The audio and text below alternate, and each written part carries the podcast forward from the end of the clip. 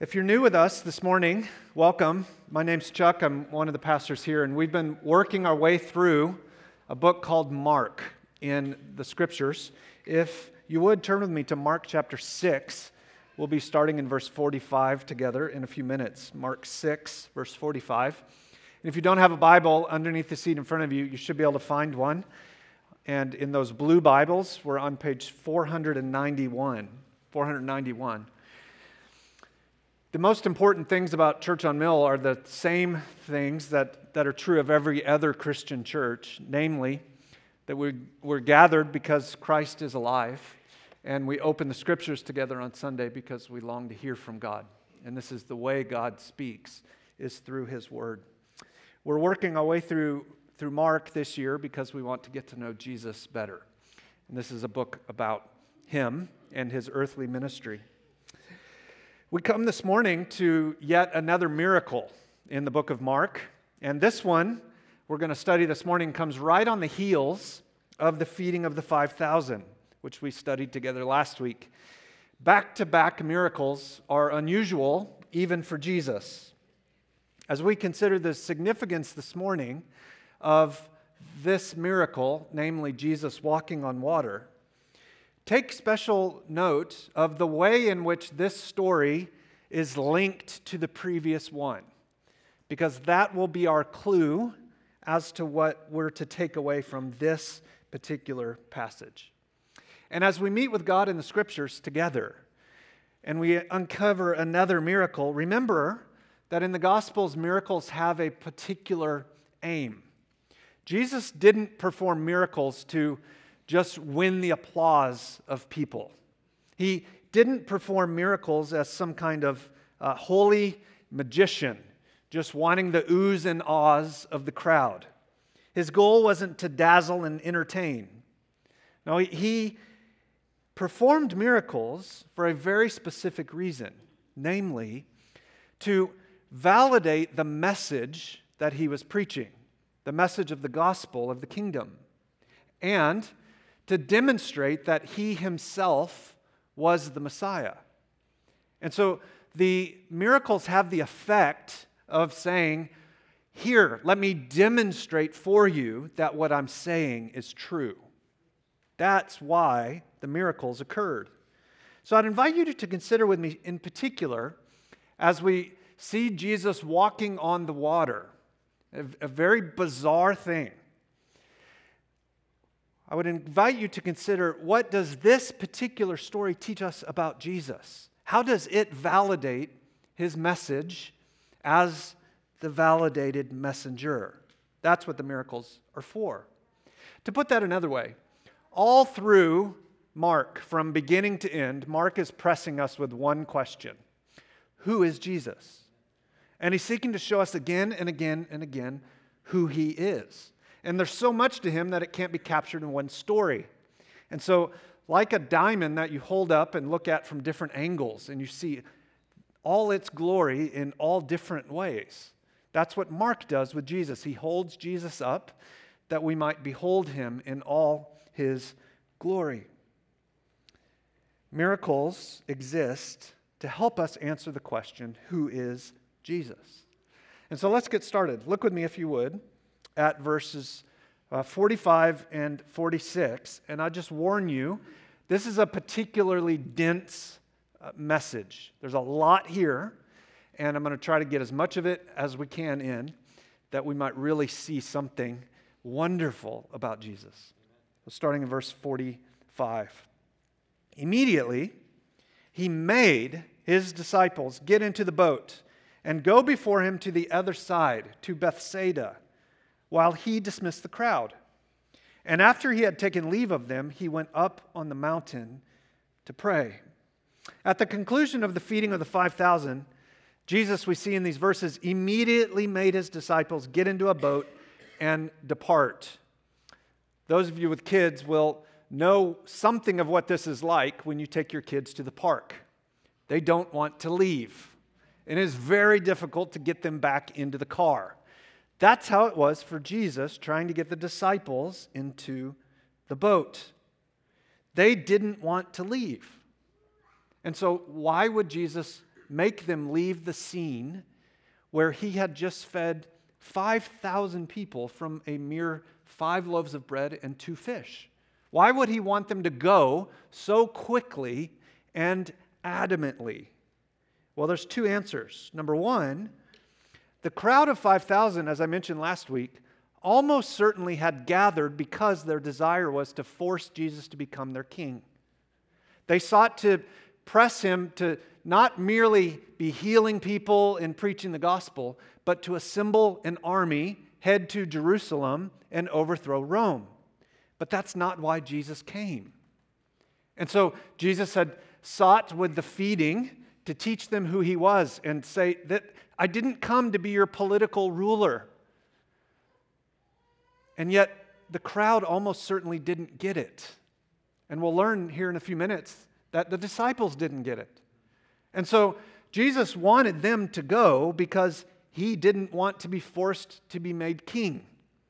And he didn't want the crowd stirred up by anything the disciples themselves might say. So that's the first reason why he wanted them to go. The second reason is right there in the passage it's that Jesus needed time alone in prayer.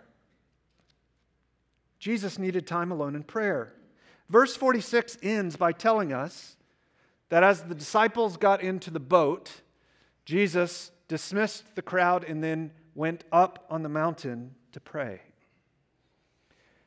Jesus' impulse to pray when things didn't go like they ought to go is instructive for us.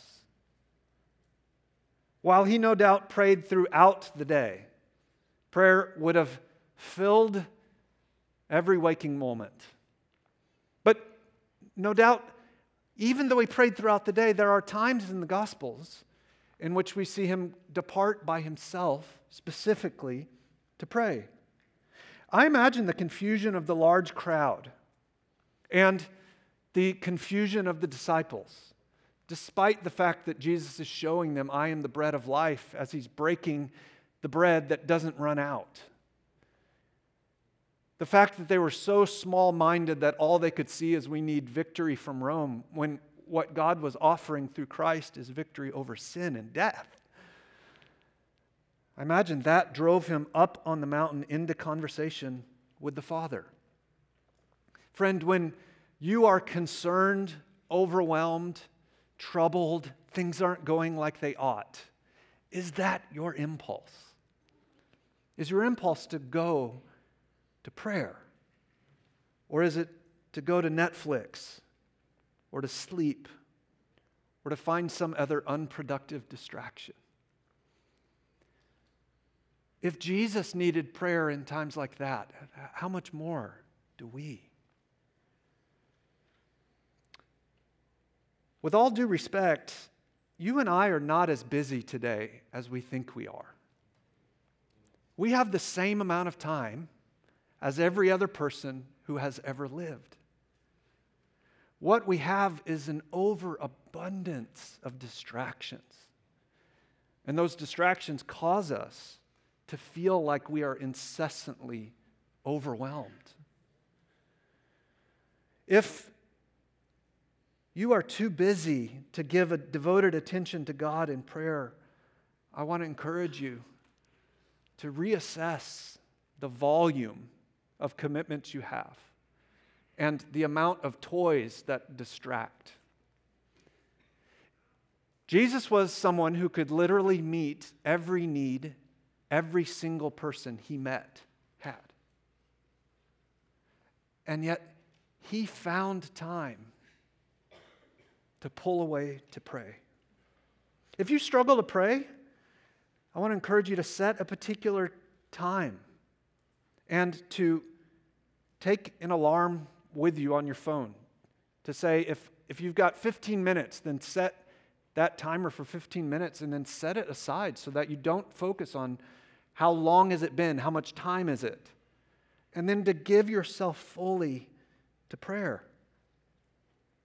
Consider meeting up with another member or two if you just can't imagine praying for 15 or 30 or 60 minutes straight.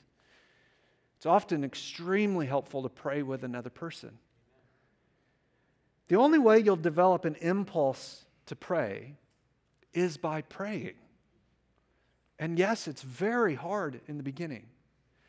But I think this impulse that Jesus had is so helpful for us. Because we too will face those moments where things aren't going like they ought. And the best thing to do then is to pray. Now let's read on. Uh, verse 47. And when evening came, the boat was out on the sea, and he was alone on the land. And he saw that they were making headway painfully, for the wind was against them. The sea being talked about here is what's known in the scriptures as the Sea of Galilee. It's a large lake in the northern part of Israel. That sea is some 33 miles in circumference. And while determining the exact amount of distance the disciples would have had to traverse is not possible, it must have been a long ways. They climbed in that boat, and probably when they climbed in the boat, the sea was calm. There was no storm. But as so often happened, a windstorm came in, and they had nothing but their oars to reluctantly keep them going the right direction. They began to paddle, and at first things seemed to go well.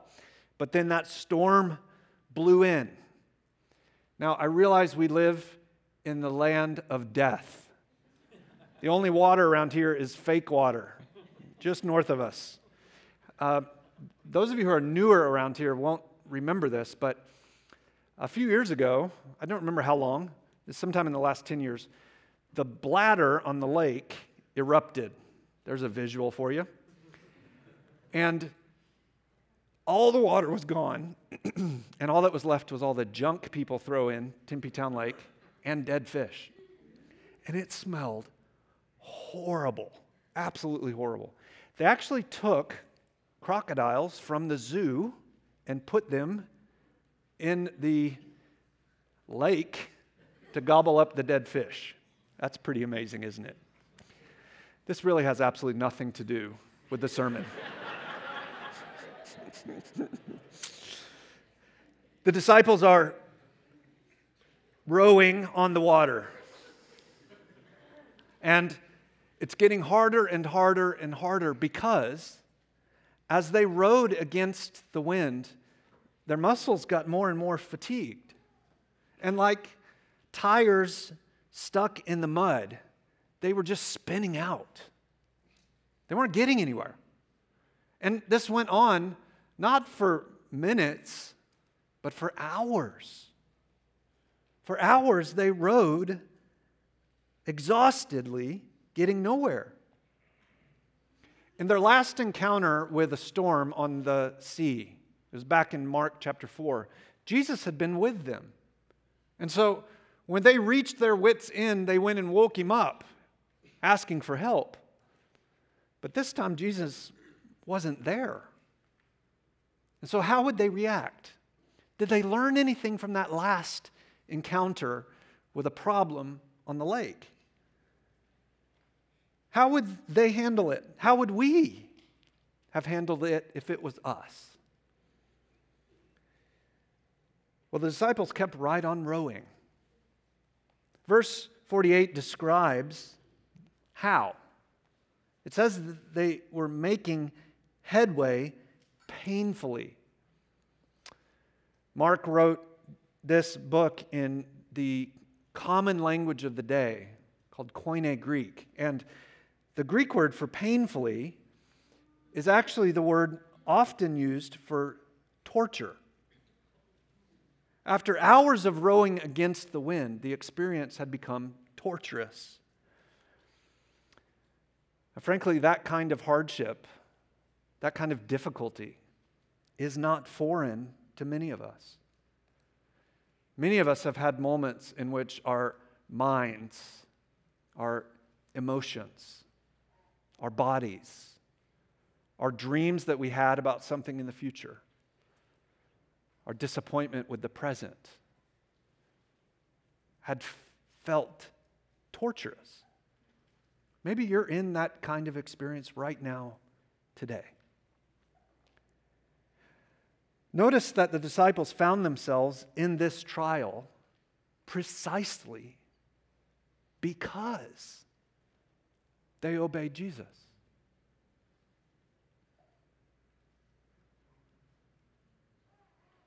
Does that mess up your perception of Jesus?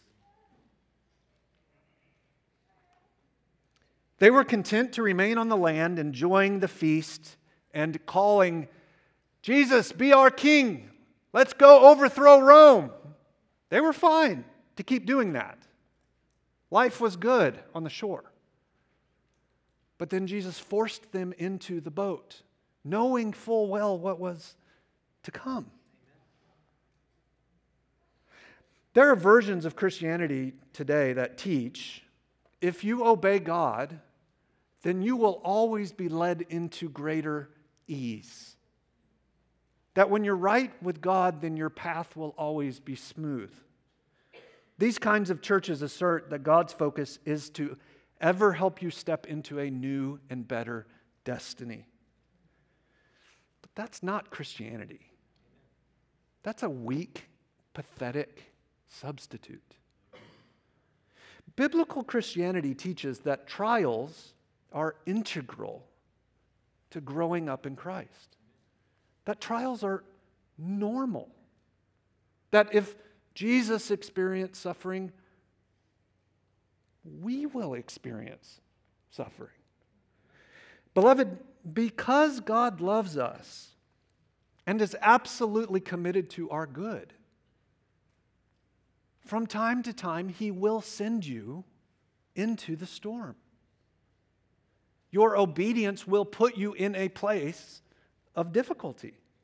Hardships are gifts because in hardships we learn lessons about God and ourselves we simply will not learn any other way. If you're paddling against the wind, don't give up on God. He has not forgotten you. He is not cruel. He is not indifferent. The presence of a trial does not equal the absence of God's love. He is not indifferent to your pain nor deaf to your cries for help. Your suffering is an invitation into sweeter, closer, more evident communion with God. It is sandpaper rubbing off the rough edges that you might see and know him more. Like the disciples, I want to encourage you today keep rowing, even if you're making headway only painfully. Pressing on in hardship when there's no visible progress is incredibly difficult.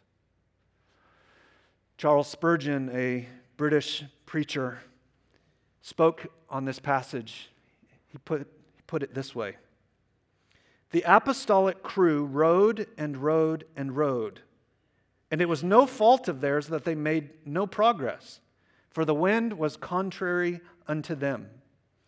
The Christian man may make little or no headway, and yet it may be no fault of his, for the wind is contrary. Our good Lord will take the will for the deed and reckon our progress not by our apparent advance, but by the hearty intent with which we tug at the oars. There is in verse 48 a little three letter word that provides hope in hardship. The kind of hope that could keep us steady at the oars in the way that Charles Spurgeon describes. Do you see it? It's the word saw. Saw. Jesus saw they were making headway. Jesus saw. There's so much in that one little word. In the Old Testament, there's a rich tradition. We see it, I think, most clearly in the book of Exodus, in which God's people are crying out for God to deliver them out of slavery. And the passage says that God saw. God saw their need. God saw them in suffering. When the Bible uses that language, it's not merely telling us that God viewed his people. It's not merely saying he, he noticed them. God doesn't have eyes, after all. This is language meant to help us capture something of the way God feels about his people and what he does for them. Three times in the early chapters of Exodus, readers are told that God saw the Israelites suffering under harsh slavery in Egypt. God sees leads to God acting. When God sees, God acts. Jesus seeing the disciples suffering on the boat emphasizes that their hardship filled his gaze, it captured his attention, it broke his heart. Brother, God sees your suffering. Sister, Jesus knows what you're going through. And he will act on your behalf at just the right moment. That's what he does. And he never makes a mistake about when he chooses to act. He's always on time. Though you struggle against the wind and the waves, your struggle is not in vain. Because as you wait for him to act, know that your faith is being strengthened, your witness is being sharpened, your sin is being put to death, your self reliance is waning, your love for God is growing, and your persistence despite hardship testifies to both fellow Christians in the world that Jesus is better. God sees. So keep rowing. Read on with me, would you? Second half of verse 48. About the fourth watch of the night, that's referring to 3 to 6 a.m. About the fourth watch of the night, he came to them, walking on the sea. He meant to pass by them, but when they saw him walking on the sea, they thought it was a ghost and cried out for they all saw him and were terrified. Now, clearly, here we've reached the miracle in the story, but notice that it's Jesus seeing that led to Jesus going. As he was up on the mountain in prayer, he turned around and looked out and saw them struggling, struggling, struggling. And so Jesus walked down that hill, and then he took his first step on top of the choppy water. It was one small step for Jesus, but one giant leap for the disciples' understanding of who he is. Or it was supposed to be. As they rowed and rowed and rowed, imagine this from the disciples' side of things. They are so exhausted they can hardly lift their arms. And then one of them out in the distance sees this blob heading towards them. Maybe he started singing Casper the Friendly Ghost.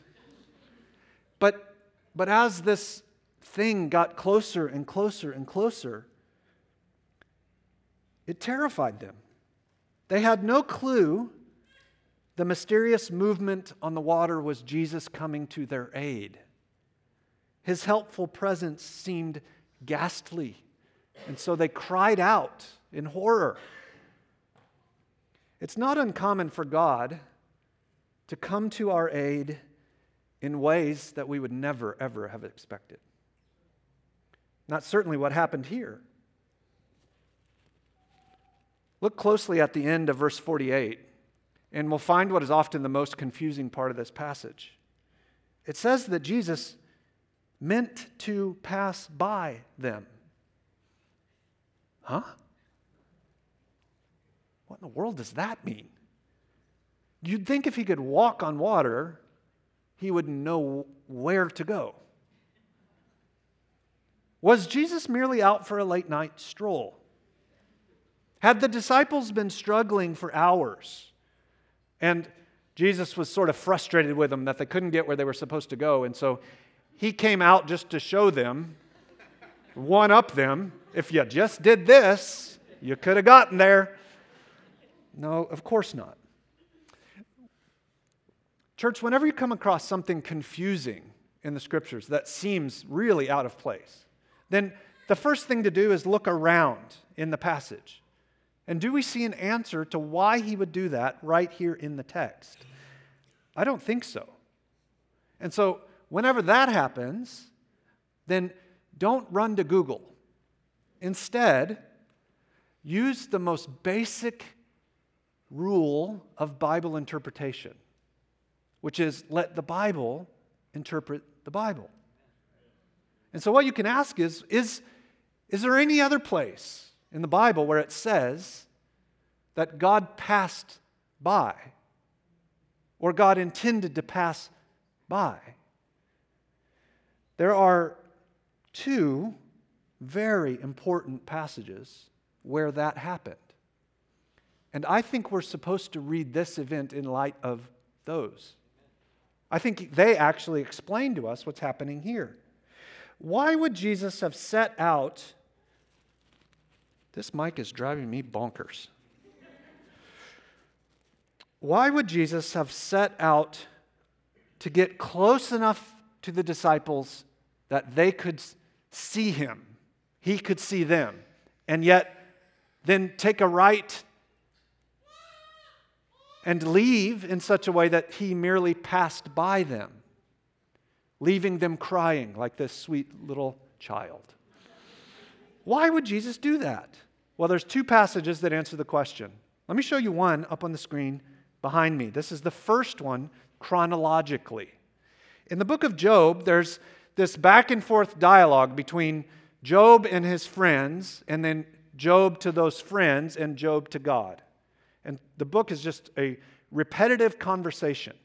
And at one point, Moses, uh, not Moses, Job prays to God and says this Speaking of God, who alone stretched out the heavens and trampled the waves of the sea, Arr. who made the bear and Orion, Pleiades and the chambers of the south, who does great things beyond searching out and marvelous things beyond number. Behold, he passes by me, and I see him not. He moves on, but I do not perceive him.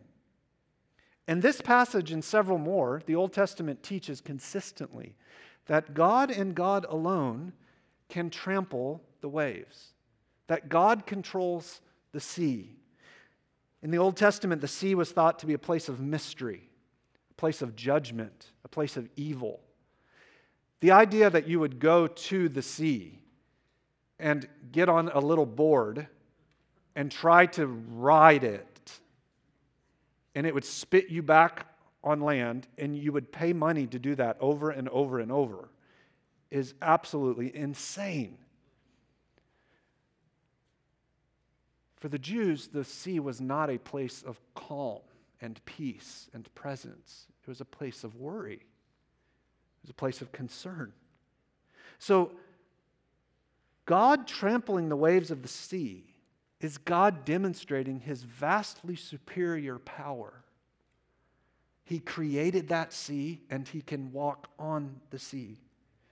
With that in his mind, Job prays and says that God is passing by him, but that he doesn't understand what God's doing. He's confused. The disciples, all these years later, are living literally out of Job's experience, out of Job's prayer. Now, the second passage is long, and so we won't read it. It's Exodus 33. It's a beautiful passage. I encourage you to read it later today, but let me just summarize for you what happened. Moses is up on the mountain meeting with God. He's already been up there and he came back down with the tablets. You may remember this story. And he found that in this brief period of time that he was gone, the Israelites had already made an idol, a golden calf. They melted down all the gold they had, built this golden calf, and were worshiping it. This was after God had just rescued them out of the land of Egypt, showing his tremendous power harnessed on their behalf. And in, in, in, just a very short amount of time, they've already gone back to worshiping false gods. Moses is angry. He slams down the Ten Commandments, they break.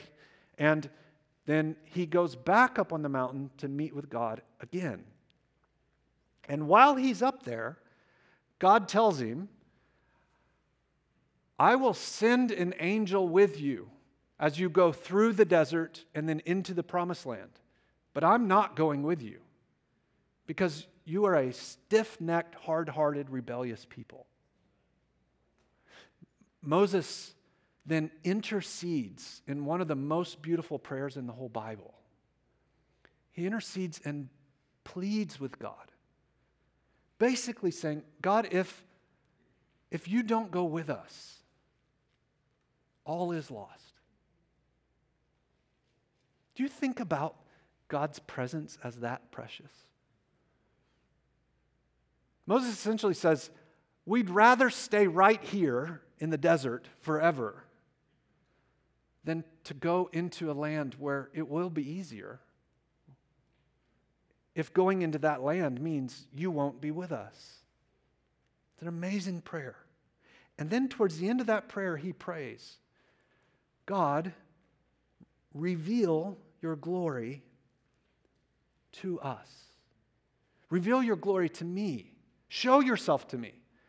In essence, as a, as a sign that you will be with your people. And then in this very famous moment, God puts him in the cleft of a rock. And then the text uses this language God passed by him. How does that help us with Jesus walking on water? How does that help us with Jesus passing by? Well, it turns out that this is the key. By walking on water, Jesus sought to tell the disciples, I am no mere political ruler. Your sights are set on something far too small. I did not come to overthrow Rome. I am not merely a king over a little geopolitical spot. No, I'm the God of the universe. And I am the God of whom it is said in the Old Testament, I appeared to you in the burning bush. I revealed myself to Moses on that mountain. I passed by Job. I am God Himself.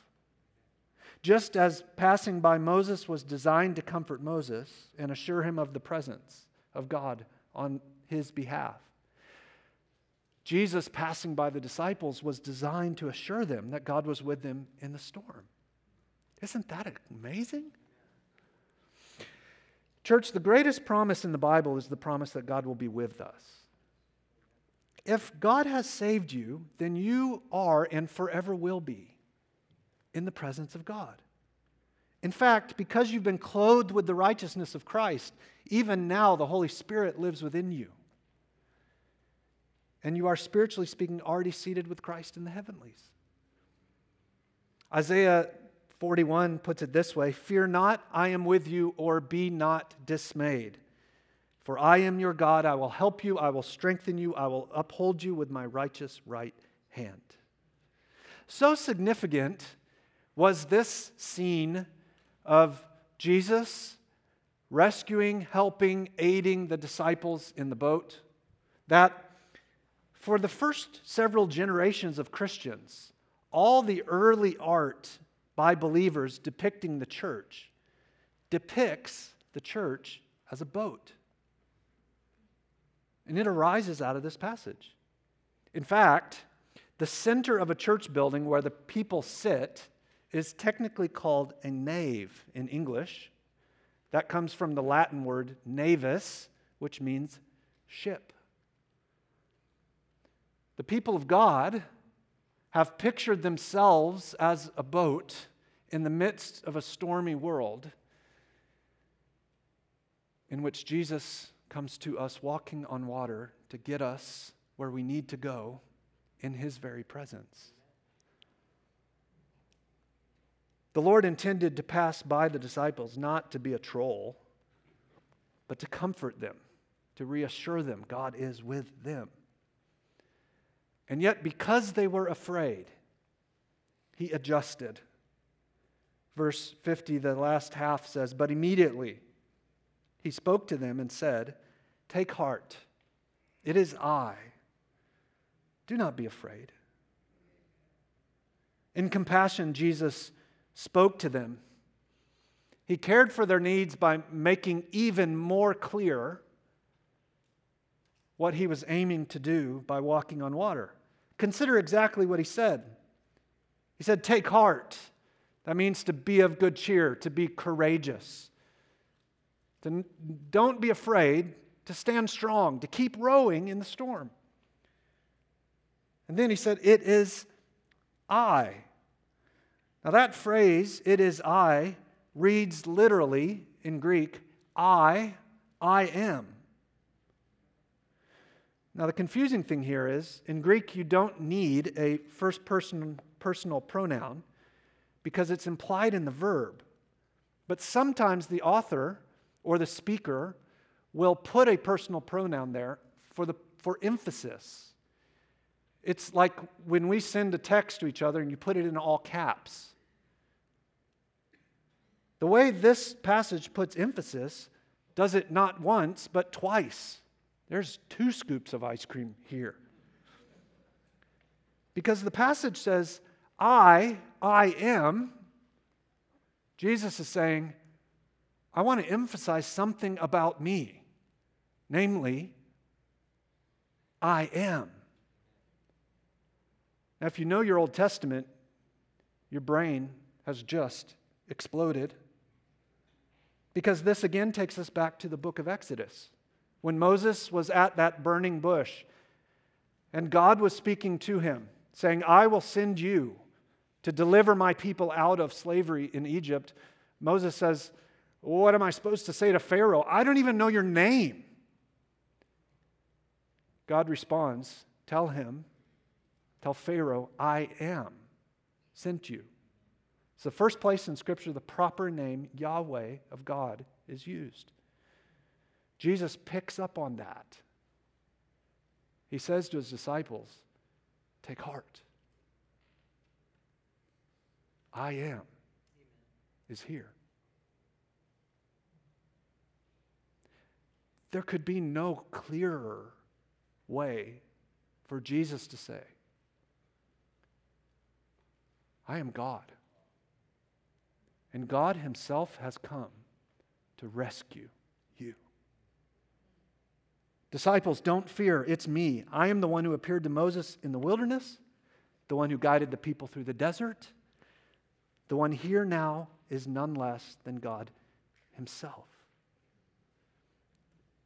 Friends, when God is with His people, when God is on our side, we can always be courageous and never afraid. Because if God is for us, who can be against us? Look at how the paragraph ends, verse 51. He got in the boat with them, and the wind ceased. They were utterly astonished, for they did not understand about the loaves, but their hearts were hardened. Jesus got in the boat and the wind stopped. That's a miracle in and of itself. But even then, Mark tells us the disciples didn't get it. Specifically, they didn't understand about the loaves. What is that talking about? Well, remember what I said in the beginning back to back miracles, and they're especially linked together. What we're being told here is that the disciples didn't yet see that Jesus is God in the flesh, that Jesus is the most unique person who has ever lived. Because simultaneously, he's the one who went up on the mountain not to talk to himself, but to talk to God the Father. And yet, he's the same one who would talk to God the Father and in the same exact passage come down the hill and then walk on water, which no human being in and of himself could do. He is 100% God, 100% man, together in one person. And he had to be to accomplish the reason for which he had come. The purpose of this whole passage is to say this Jesus, God incarnate, sees our struggles and comes to our aid. The disciples didn't understand because their hearts were hardened. that doesn't mean they had coronary heart disease from eating too many fries. No, it's telling us so important were their own expectations of what Jesus was to be that they missed the point of who Jesus actually is. Church, I encourage you today to be praying that we would in no way have blind, hard hearts. To be praying that you would not have a hard heart. That all that Jesus would reveal to you about who he is, you would see and believe and respond to with obedience. And that whatever difficulty you may be warring against, that you would take heart, that you would not be afraid, because I am is with you. Jesus is a singularly unique person. As man, he understands us. And as God, he is over us. He is the one through whom, and only through whom, if you turn from your sin and trust in him, you will be saved. And then, as one who is saved, you have God with you forever. May we keep rowing in trials. May we take heart because He is with us. Will you stand with me and let's pray?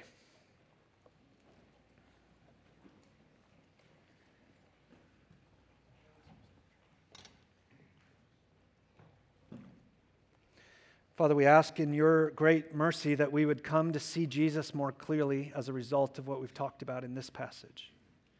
We pray that the waves of our troubles, which seem large,